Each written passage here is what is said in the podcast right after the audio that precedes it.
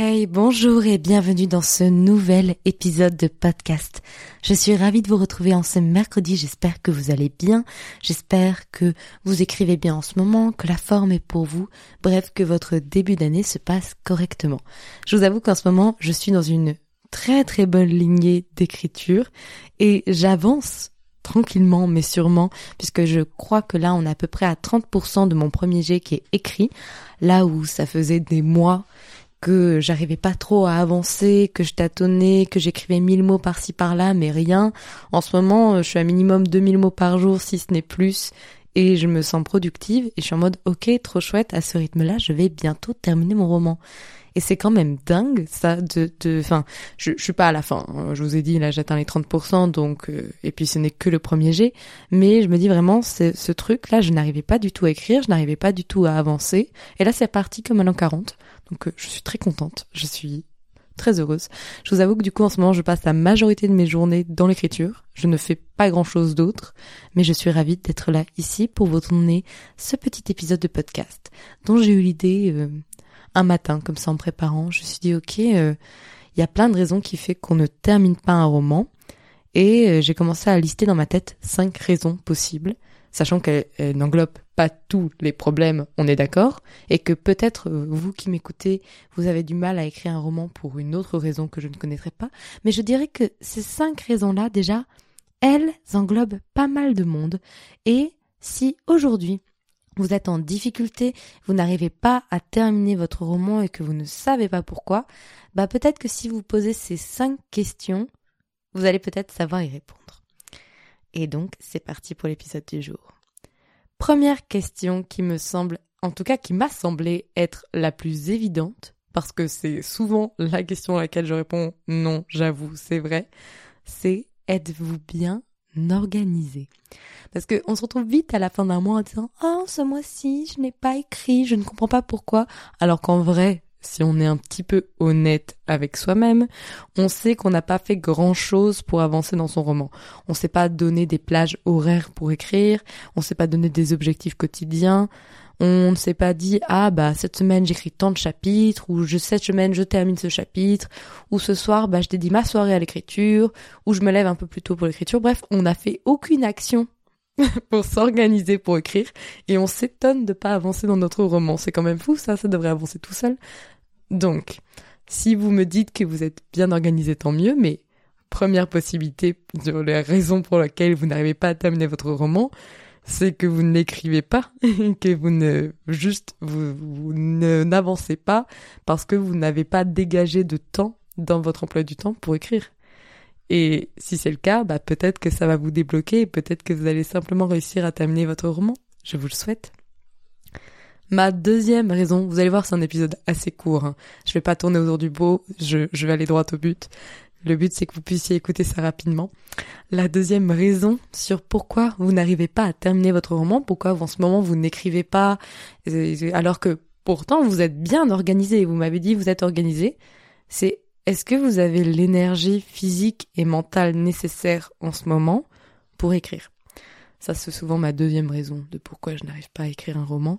Notamment, c'était ma seconde raison, et la raison la plus valable, en novembre, en décembre et en juin. C'est que j'étais trop fatiguée, physiquement, mentalement, pour écrire. Écrire, c'est un exercice qui demande énormément de créativité, qui demande énormément d'énergie, du coup. C'est pour ça d'ailleurs que je grignote souvent des petits trucs quand j'écris, ça me donne de l'énergie, en tout cas ça me donne l'impression d'avoir de l'énergie.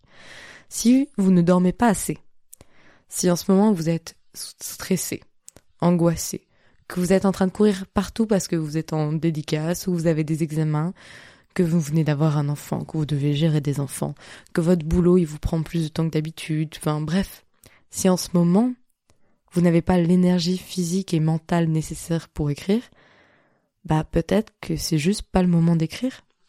Et faut pas culpabiliser d'avoir besoin de repos, d'avoir besoin de temps pour soi où on se met pas d'objectifs particuliers et c'est pas grave. Et au contraire, si on prend du repos maintenant, bah peut-être que dans 1 ou 2 semaines ça ira mieux, peut-être qu'il faudra 1 mois, peut-être qu'il faudra 2 mois, mais votre corps et votre tête, ils ont besoin de ce repos. Et je le vois bien, moi, à chaque fois, ça a été les vacances qui ont été le plus bénéfique dans mon écriture. Les moments où je n'écrivais pas, parce que mon corps et ma tête étaient en off. Et ça leur a fait tellement de bien. Donc, si vous êtes bien organisé et que vous sentez que vous n'avez pas l'énergie nécessaire pour écrire, bah n'écrivez pas, tout simplement. Troisième raison. Si vous êtes bien organisé et que vous vous sentez en forme, à la fois physiquement et mentalement, savez-vous où vous allez dans votre histoire ? Pareil, ça c'est vraiment un truc à chaque fois.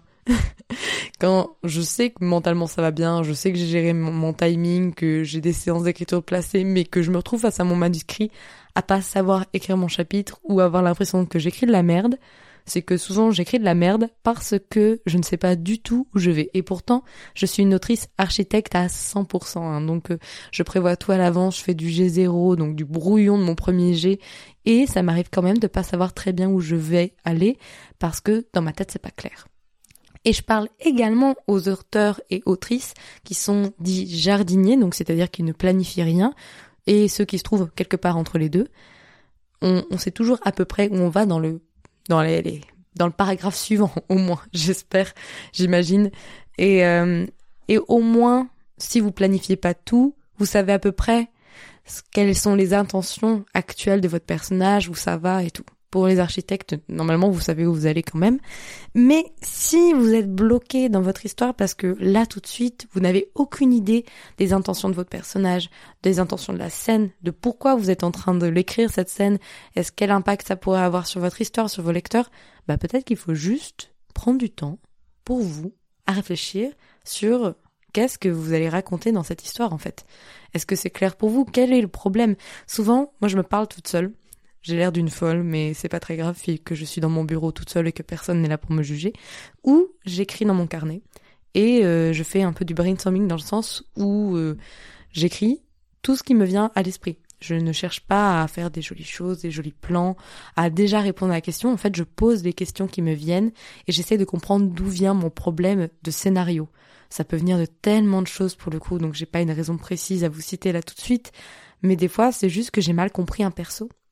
Genre j'ai mal compris qui il était, ce qu'il voulait faire, quel était son objectif, ou alors j'ai mal compris ce qu'était en train de foutre un personnage secondaire quand on le regardait pas. C'est bête, hein, mais c'était important pour moi de me rendre compte que ce personnage il avait une vie quand on le regardait pas aussi, et que ça impactait l'histoire. Et ben ce genre de choses, vous pouvez pas le deviner en tentant de forcer à écrire sans chercher à comprendre quel est le problème. Donc si vous êtes bien organisé, en forme, savez-vous où va votre histoire ? Voilà, tout simplement. Quatrième point. Si vous êtes bien organisé, en forme, et que votre histoire, elle est hyper claire pour vous, que bah, vous savez exactement ce que vous devez écrire, et que vous êtes quand même bloqué, que vous n'arrivez pas à écrire, que vous n'arrivez pas à terminer votre roman, est-ce que vous êtes sûr du format ? Je reprends un exemple qui m'est arrivé. En vrai, tout ce que je vous cite m'est déjà arrivé, donc c'est pour ça aussi que je les ai eu en tête. J'ai écrit le premier jet d'Absolu et j'ai voulu le réécrire, j'ai bloqué pendant 6 mois à ne pas comprendre ce qui n'allait pas. Et en fait, ce qui n'allait pas, c'était le format. C'était le format puisque je suis passée d'un seul narrateur à 7 narrateurs d'un seul coup. Et ça peut être du coup du changement de point de vue, le format. Ça peut être aussi du changement de support. À chaque fois, je cite Illuminae, mais il est excellent comme livre et notamment en termes de changement de support, il est impressionnant. Ça peut être parce que, en fait, votre roman, ça doit être écrit en prose et non pas de façon romanesque ou en vers, j'en sais rien. Peut-être que c'était plus fait pour un scénario de BD ou de film plutôt que pour un roman. Peut-être que vous n'avez pas choisi le bon narrateur, effectivement, mais aussi la bonne focalisation. Peut-être que ça devrait être de l'omniscient ou un narrateur extérieur, un narrateur interne mais différent. En fait, il y a plein de manières de se rendre compte qu'on n'a pas choisi le bon format. Et des fois, l'histoire est bonne, mais elle n'est pas racontée par la bonne personne. Donc, si vous êtes bien organisé, en forme, que votre histoire est claire pour vous, est-ce que vous êtes sûr de votre format ? Parce que peut-être que c'est ça qui pêche pour vous. Peut-être que, en fait, les très longs chapitres, ça alourdit votre histoire, que vous n'en êtes pas content et que vous préférez des courts chapitres. Ou au contraire, que pour que ça ait du sens pour vous, il faut que les chapitres fassent 100 pages. Je déteste les chapitres qui font 100 pages, mais peu importe, il y a des livres qui font ça. Donc, En vrai, posez-vous la question, est-ce que le format est celui qui sied le mieux à une histoire ? Et c'est pas anodin. Peut-être que vous avez écrit toute votre histoire au passé simple, subjonctif, imparfait, plus que parfait, bref, la totale.